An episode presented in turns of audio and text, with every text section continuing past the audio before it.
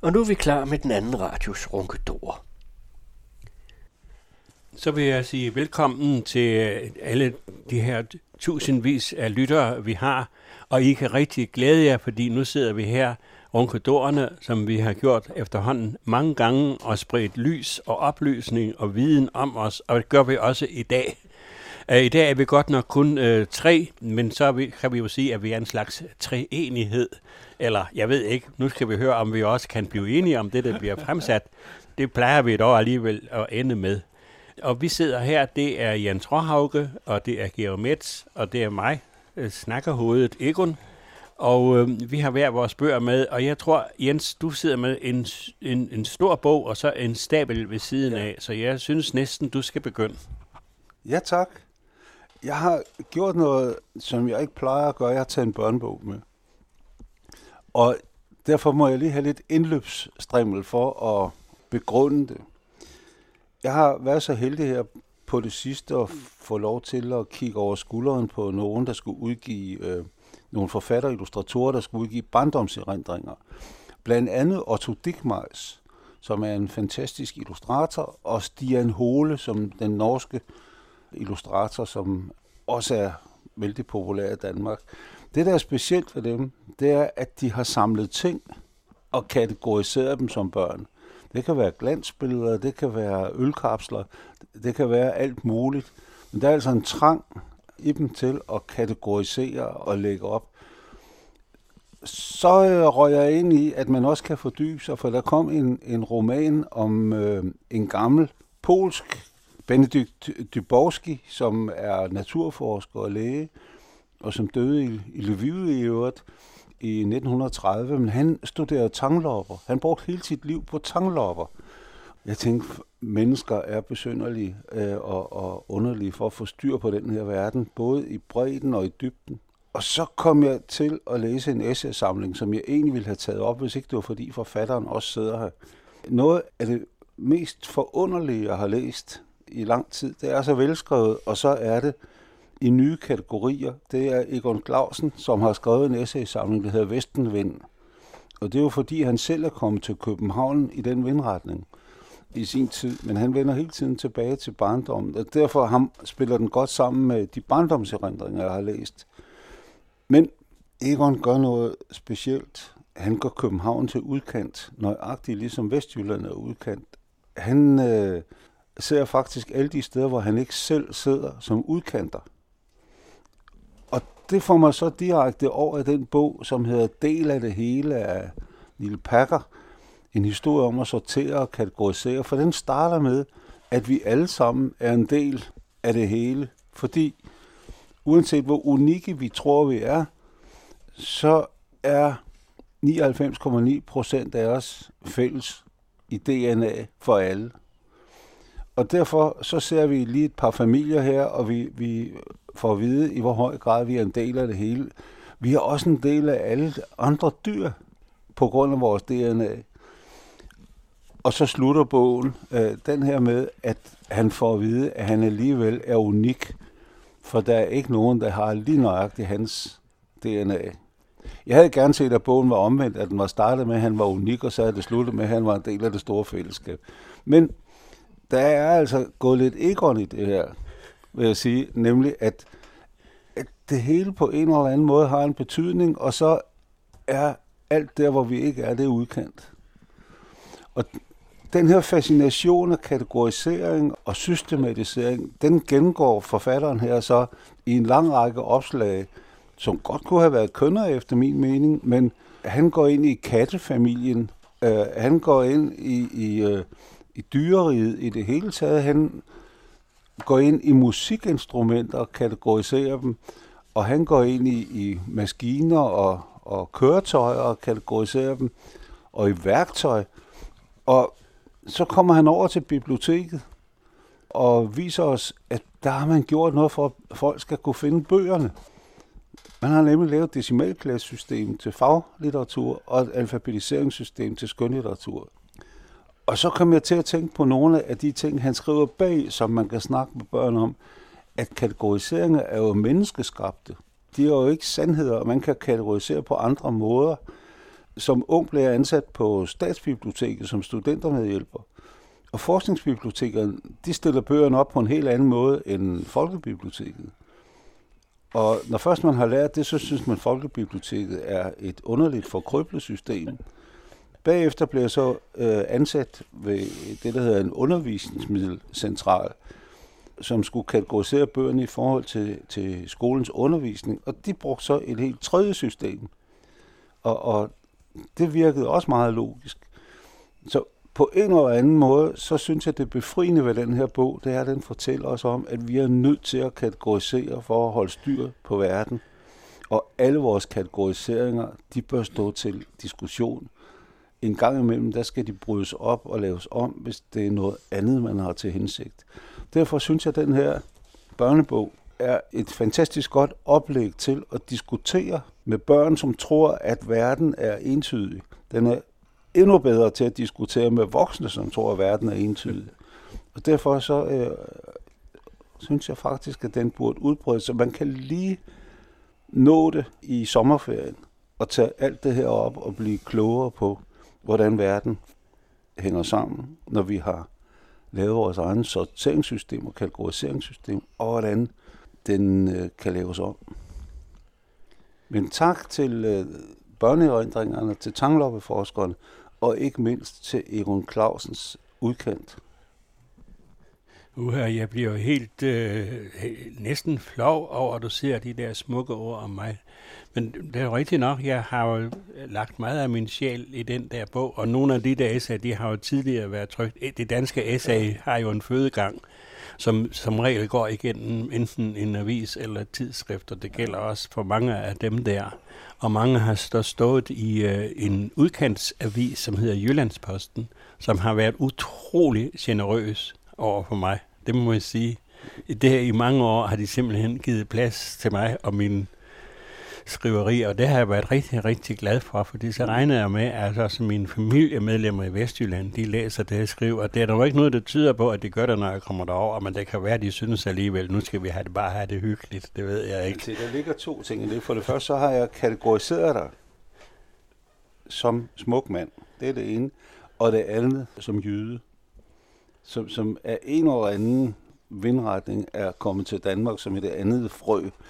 Men jeg vidste også, at lige så snart jeg har sagt det her, så vil du kommentere den her bog ved at snakke om dig selv. Ja. Jeg taler jo om det, som er væsentligt ja, for mig. Ja, og jeg siger det bare, at bogen her handler om, at vi alle sammen hænger sammen, men til sidst, der er eneren unik. Ja, men så, og det er jo egentlig det, du tager op og konkretiserer her ved, ved din reaktion på bogen.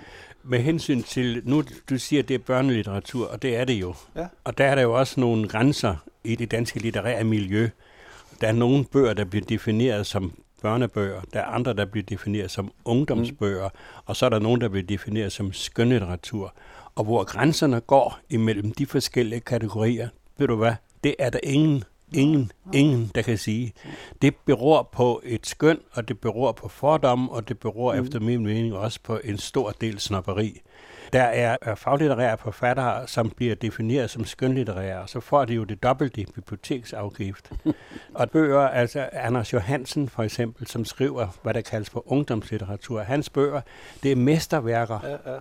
Som, som jeg fatter ikke, hvorfor at de er havnet i kategorien ungdomslitteratur. Men det er bare fordi, han tidligere har skrevet nogle børnebøger, mm. og så sidder de inde i øh, Nationalbibliografien, og de har jo de har en kæmpe opgave, og, og så siger de, at det der, det er nok ungdoms- eller børnelitteratur. Og for sådan noget rettet, det er umuligt. Altså, det er nemmere at få rettet indskriften på Jellingstenen, tror jeg, end at få ændret nationalbiografiens afgørelser. Men de har alligevel en stor betydning, men det er noget af det, der irriterer mig, og det er noget af det, som jeg har talt for i mange år, og det er noget af det, som ingen overhovedet ingen har hørt, og der har overhovedet ingen indflydelse. Så derfor så har jeg stadigvæk noget at kæmpe for. det er godt. okay, ja. Men det var så øh, dagens prædiken herfra. Georg, værsgo. jo, tak. Jo, tak. Jeg ved ikke, hvordan jeg skal få lave en, en elegant overgang. Det bliver vanskeligt. Og dog vil jeg jo gribe fat i det at sige, at øh, historieskrivningen er jo øh, delvis fiktion. Det skal man jo aldrig glemme. Fordi man kan ikke konstruere et stykke historie uden at inddrage noget, man øh, i sagens natur ikke ved. Øh, man har nogle kilder, og man kan selvfølgelig jo længere man kommer op i tiden, des mere hviler man sin historieskrivning på kilderne. Men der vil hele tiden være laguner, og for at få de her ting til at få en eller anden form for sammenhæng, så kommer der en eller anden slags formodning om, hvordan det nu også var. Og der er sådan en bog, som jeg har taget med, er jo et godt eksempel på det, fordi det handler om en, den berømte ekspedition til Asien i 1618, hvor der selvfølgelig er logbog med i den flåde, der bliver sendt ud, men øh, dagligdagen sidder de jo ikke og skriver hver eneste ting ned, der sker, og der må man formode, hvordan det er. Og der kommer de jo også til at stå imod den virkelighed, vi lever i, hvor et dødsfald på havet, det er jo lykkeligvis noget forholdsvis sjældent i vores dage, og øh, det er ikke noget, man, i hvert fald ikke et masse dødsfald, så skal det være for en eller anden øh, fuldstændig ukendt sygdom, der pludselig opstår ombord. Men for de her mennesker, der sejlede ud dengang, var det en selvfølge, at det var mest sandsynligt, at de ikke kom tilbage. Fordi øh, sådan en ekspedition varede alt i alt jo en, ja, to, fire, fem år, øh, før de vendte tilbage til Københavns Havn, hvorfra de, de udgik. Det er jo derfor, jeg siger, at en, en del af det er jo også, øh, er jo også fiktion. Og som man siger, den handler jo også i om, sig om begrebet udkant og centrum. Fordi København opfatter jo sig selv på det tidspunkt i 1618, hvor Christian IV er ung og fremadstræbende konge på slottet i København, opfatter jo sig selv som, som verdens centrum. Altså det må de jo gøre. Det er der, det sker. Og um, den radius, man har, er jo meget snæver. Almindelige mennesker kommer ikke uden for den radius, og selv ualmindelige mennesker i København kommer meget sjældent uden for den radius. Kongen er måske den, der kommer mest ud, fordi han har kørsel rundt omkring i landet. Han har altså ret til at blive befordret. Men ellers er det jo meget beskeden, hvad folk kommer ud og ser. Og så er der jo altså søfolkene, som kommer noget længere. Det giver sig selv. Men ikke så langt, som man så beslutter sig til i 1618, eller lidt før 1618, at sende en egentlig ekspedition ud til, til det fjerne Asien, hvor øhm, det selvfølgelig er ideen, at man kan omgå Silkevejen og lave Silkevejen til søs, og så dermed også måske etablere nogle øhm, handelsstationer på vejen, og skabe et, øhm, en handelsforbindelse derude. Og den er interessant jo på mange ting i og sig, at det sker. De får faktisk etableret det her efter alverdens trængsler og utallige dødsfald i den store ekspedition. Man må forestille sig, at det er nogenlunde det samme som at rejse til Mars i vores dage. Altså, det, er, det er virkelig noget usædvanligt. Og så kan man sige, at det er så historien, de kommer ud, det er jo trankebar, og der kommer nogle krydderier tilbage, og så kan man så fortsætte den vej ud. Men det er jo mere end det. Øh, I virkeligheden skal man nok blive et stykke, i København et stykke tid og prøve at vurdere, hvad det egentlig er, det betyder sådan en ekspedition. Og det er det forfatteren til den her lille bog i 100 Danmarks Historie-serien for Aarhus Universitet, øh, Benjamin Asmussen, der er inspektør på Søfartsmuseet, øh, jo også gør. Hvad vil det sige at sende sådan et, en ekspedition afsted på fire til seks skibe, tror jeg det var? Deraf to øh, ordentlige klipper, der er linjeskibe, altså målt med datidens målestok, meget store skibe med mange kanoner og mange mand ombord. Ja, det vil i virkeligheden sige, at hele København, som jo er en lille by på det tidspunkt set med vores øjne igen, hele København må sættes ind for at kunne udruste de skibe. Og ikke alene København, men en stor del af landet i øvrigt, og mest Sjælland selvfølgelig, det nære del af landet. Skovene selvfølgelig også, fordi der skal også master til de her skibe, der skal også reservemaster med. Og inden man ser sig om, så er hele samfundet gearet til at sende de her skibe afsted. Det er ikke bare nogen få entreprenører, få leverandører, man beder om at ordne det her. Nej, det er hele samfundet. Det er altså en fuldstændig utrolig udladning, som man næsten ikke kan se noget tilsvarende til i vores dage. Altså, end ikke skuddet mod Mars vil kunne sammenlignes med det her. Det er hele samfundet, der er inde i det. Og det er det, man kan kalde en institutionel innovation, som det dermed giver mulighed for. Altså, at øh, den i forvejen eksisterende institution, staten i det her tilfælde, gør det muligt gennem en institutionalisering af den her handelsidé, at få de innovative kræfter sat i værk, altså det vi kalder iværksætterne. Således at det ikke er alene af denne ekspedition, der bliver udstyret med den kolossale udveksling af varer og penge, det giver udtryk for. Nej, det er virkelig en langtidsinvestering i en helt anden måde at tænke på. Og det er selvfølgelig noget af det, der er i slægt med merkantilismen, som begynder at få rigtig vind i sejlene på det her tidspunkt. Ja, undskyld billedet. Men det er jo det, der, der så sker i Frankrig, for det er jo det helt store udtryk omkring Colbert, Louis den 14. finansminister Colbert, der sætter det i system. Altså statens rolle som det institutionaliserende led over for de innovative kræfter. Så i den forstand er den her ekspedition uhyre vigtig øh, i nationaløkonomisk og ideologisk forstand og i udviklingsmæssig forstand. Og på den måde kan man sige, at det rygte, Christian 4 har, som i vores dage ikke er særlig godt, fordi manden også var en klovn. Han gik i krig på et, øh, et lidt forspinklet grundlag. Men ellers er vi jo stolte af ham på grund af de bygninger, han har. Og det er måske den stolthed, man skal tage op og støve en lille smule af igen. Og sige, at hans øh, innovative kraft lå altså også i forestillingen, i den forestilling, han havde om institutionens betydning, om samfundets betydning over for initiativ af den her art, som kunne omforme hele den økonomiske og dermed samfundsmæssige tankegang. På den måde er det, synes jeg, en vigtig lille bog at få det der sat på plads og sige, jamen han kunne altså også noget andet. Han kunne også tænke på en måde, som man ikke havde tænkt på før. Man ikke havde tænkt over, at øh, der skulle være det her samspil mellem øh, det, det store initiativ og statens mulighed for at understøtte innovationen. Det synes jeg er ganske interessant, det må jeg indrømme. Er det, var det dem, der, der oprettede Trankebar? Ja, det var det. Og det er jo igen, det bliver beskrevet som en koloni, og det kan jeg faktisk ikke rigtig forstå, fordi det var jo en aftale ja. imellem den danske konge og så den lokale fyrste i Tanjavur. Ja. Jeg har været der. Ja og set det slot, som øh, fyrsten i Tanjavur boede på, og det var flottere end det, der ligger oppe i Hillerød. ja. øh, de var ligeværdige partnere, de to. Og så indgik de en aftale om, at den danske stat kunne få et stykke land for størrelse med Fanø eller sådan noget ude ved kysten. Der oprettede de så Trankebar, men det var ikke noget, der skete ved erobring. Det var nej, noget, der nej. blev lavet med, med aftaler og underskrifter papir, og papir frem ja, ja. og tilbage. Det var et diplomatisk træk. Ja, det var det. Og, det. og det var i begge interesse. Du har fuldstændig ret, det er helt det er forkert at betegne det som kolonialisme. Ja. Det er det ikke. Det sker jo så også andre steder under den her rejse, og man finder sådan nogle, det man også kunne kalde handelsstationer, som er i fuld overensstemmelse med det land, det bliver lagt i. Ja. Men fordi det, det der land, de kom til der i Sydindien, ja.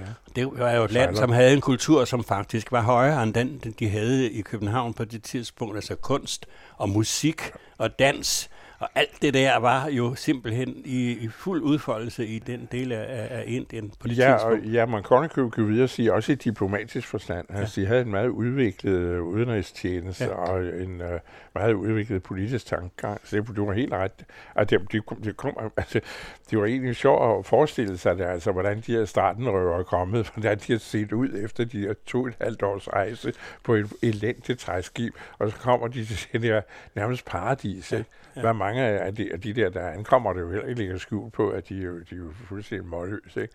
Og ser med rejsel på, at nu skal de sejle to og halvt år tilbage igen til det der våde, triste, kolde Danmark. Hvor, hvor har han fået ideen til det fra?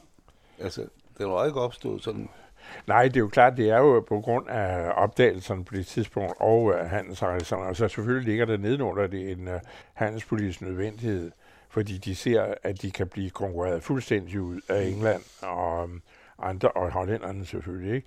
med øh, krydderitransporterne, krydderihandlen. Så derfor gælder det om at være med i det her. Uh, det er bare det, det får en helt anden dimension i det her lille samfund, det danske, og det er det, Christian 4 ser så tydeligt og klart, og hans rådgiver ser så tydeligt og klart. Så er der selvfølgelig også, det skal man huske, at der er de der skive, dem der vender tilbage, endelig kommer tilbage, så er det med peber i lasten. Mm. Så de kan jo også sælge noget. Mm. Altså man skal huske, at hver peberkorn, det er en værdi. Ikke? Det tænker jeg tit på, når jeg fylder min peberkværn.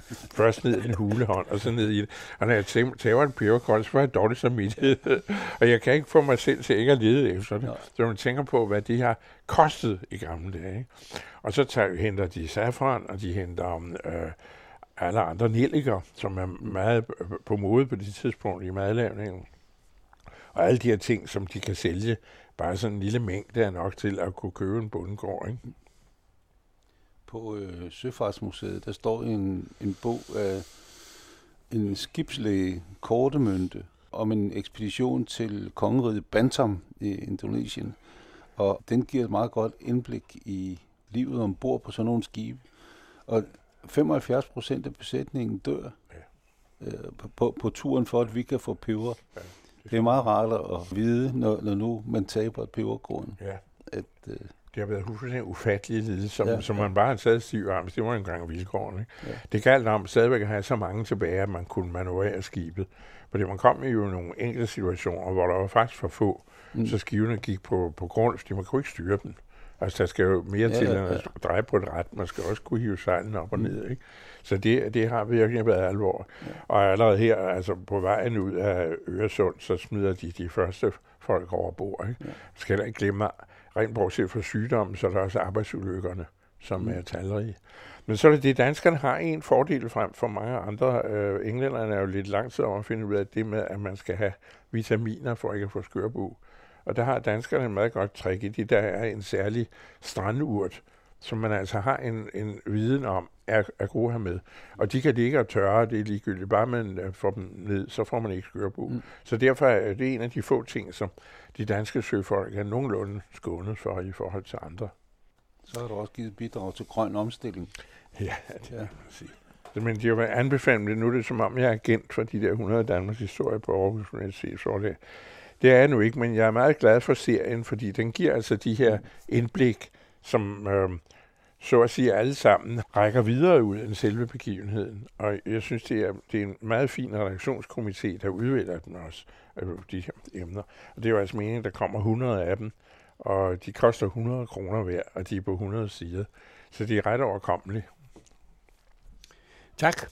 Jeg sidder her med en bog, som er skrevet i 1800 55, mener jeg. Den er skrevet af Leo Tolstoy, som vi jo kender fra de store russiske romaner.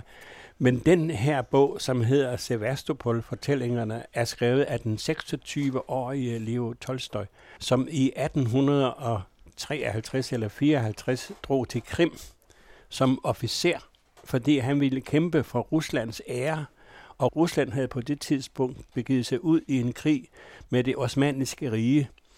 Det var fordi Rusland ville have fuldstændig kontrol over Sorterhavet. De havde jo Krim, og der var Sevastopol, som var flådehavnen. Men det viste sig, at det osmaniske rige fik støtte ikke mindst fra Frankrig og fra stater i Italien. Og så det blev en kamp imellem russiske tropper og så europæiske, ikke mindst franske tropper. Og det endte med, at øh, Sevastopol faldt. Og det var øh, Tolstoy med til som ung øh, mand og utrolig velskrivende. Man kan sige, det er måske noveller, men det er meget mere end noveller, fordi det er øh, dokumentarisk. Jeg vil sige, at øh, det er næsten journalistisk øh, dokumentarisk, hvordan øh, han går rundt i gaderne og øh, ser på, hvordan officererne opfører sig over for soldaterne og, og følger officererne, som er utrolig snobbede at det, som gælder noget for officererne ifølge det her, det er, at hvis der er en, der kender en højere arbejdssystemet, så bukker de ekstra for ham. Og at kende en general, det er simpelthen noget af det fineste, man kan. Og det er jo ikke særlig smart, øh, hvis man skal ud og slås, at man så øh, har et verdensbillede, som er, er organiseret efter den lokale landadel og snopperiet i Moskva. Men det var det, det er gennemgående simpelthen. Og de der, de sidder der om aftenen officererne og brokker sig over maden på den der kro, de spiser på, og det er sådan noget, der optager dem. Så, så om dagen, så går de ud, og så slår de hinanden ihjel. Og Tolstoy, han går helt ud i de forreste skanser og fortæller om, hvordan det ser ud derude. Det er altså ikke et rart sted. Og han går også ind øh, og følger de sårede. Der var en frygtelig blodig krig. Altså, der var en russisk øh, enhed på 12.000 mand, som blev udslettet i løbet af fire timer. Og det hænger igen sammen med, at øh, det oplevede vi jo også øh, her i Danmark, fordi at den, hvad skal man sige, den almindelige øh, øh, soldats officers bevidsthed var ikke i overensstemmelse med de våbens, våbnenes effektivitet. Det var, som man oplevede i den amerikanske borgerkrig. Altså man, man troede simpelthen, at man gik ud i en krig med våben, hvor det var en helt anden og langt mere brutal virkelighed, man støttede. Men der går han så også ind hos lægerne, som opererer de faldende eller sårede og amputerer, og han, et sted der ser han, at der er nogen, der skærer en, en arm af en mand, og så smider de bare armen hen i en krog. Og, og sådan nogle helt enkelte og ret forfærdelige detaljer, dem er der mange af. Han fortæller så også, at der har været et stort slag, og dernede en dal, der ligger så både sårede og faldende. Det var et franskmænd på den ene side og russer på den anden side, og så indgår de en, en aftale, en våbenstilstand om, at de kan gå ned og redde deres faldende osv. Og ned i den dal der, hvor der kommer franske tropper fra den ene side, og der kommer russiske tropper fra den anden side, Jamen, de har det så hyggeligt sammen. De udveksler tobak, og de kommer med mundre, øh, øh, fordi det er jo jævnaldrende soldater, som øh, de kan jo ligesom se det, og så, så har de det der lidt meget hyggeligt, og så, de, så når det er så færdigt, så begynder så slår de hinanden ihjel igen. Og Tolstoy, han, han, han har et forslag her i bogen, altså han synes, det er tåbeligt, at man sender 20.000 mand på den ene side, og 20.000 mand på den anden side ud. Kunne man ikke lave et system, sådan så det var bare en fra hver? Og så skulle de så kæmpe sammen, og så den, der vandt, han havde så vundet det hele. Det foreslår han her, det er egentlig meget morsomt, men øh, når den er aktuel, den her bog, for det er den faktisk, så er det ikke kun fordi, den beskriver i detaljer en, jeg vil sige, en moderne krig, øh, med al dens brutalitet og fuldstændig vanvittige hensynsløshed. Det er også fordi, at øh, Krimkrigen i 18 der 55 og Sevastopol har en, en enorm betydning for russernes opfattelse af sig selv i dag. Sevastopol faldt godt nok, men det var efter en heroisk modstand fra de russiske tropper. Så Sevastopol har i den russiske opfattelse i dag, det kan jeg forstå, for det er Flemming Rose, som har skrevet et glimrende forord, hvor han fortæller om, hvad Krimkrigen, hvad den, har, hvad den betyder for russernes opfattelse af sig selv. Der i, i 1853, da krigen brød ud, der var det en almindelig opfattelse i øh, Moskva, at Rusland var den, den førende magt i verden.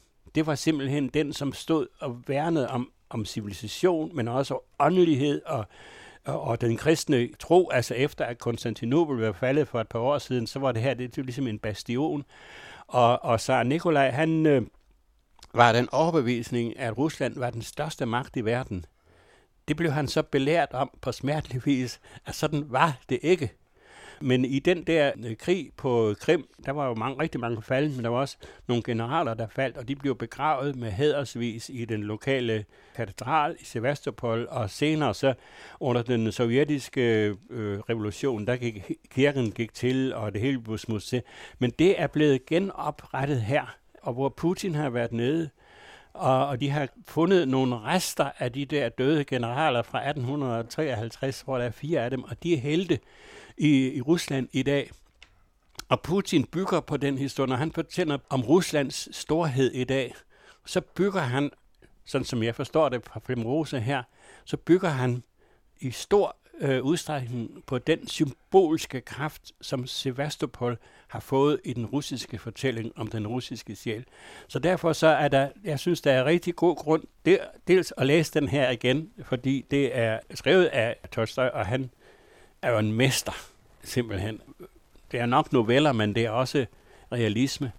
Det er den ene ting, der er grund til at anbefale den. Den anden, det er, at den fortæller noget om russernes opfattelse af sig selv. Så selvom den er fra 1855, så mener jeg stadigvæk, at den er aktuel.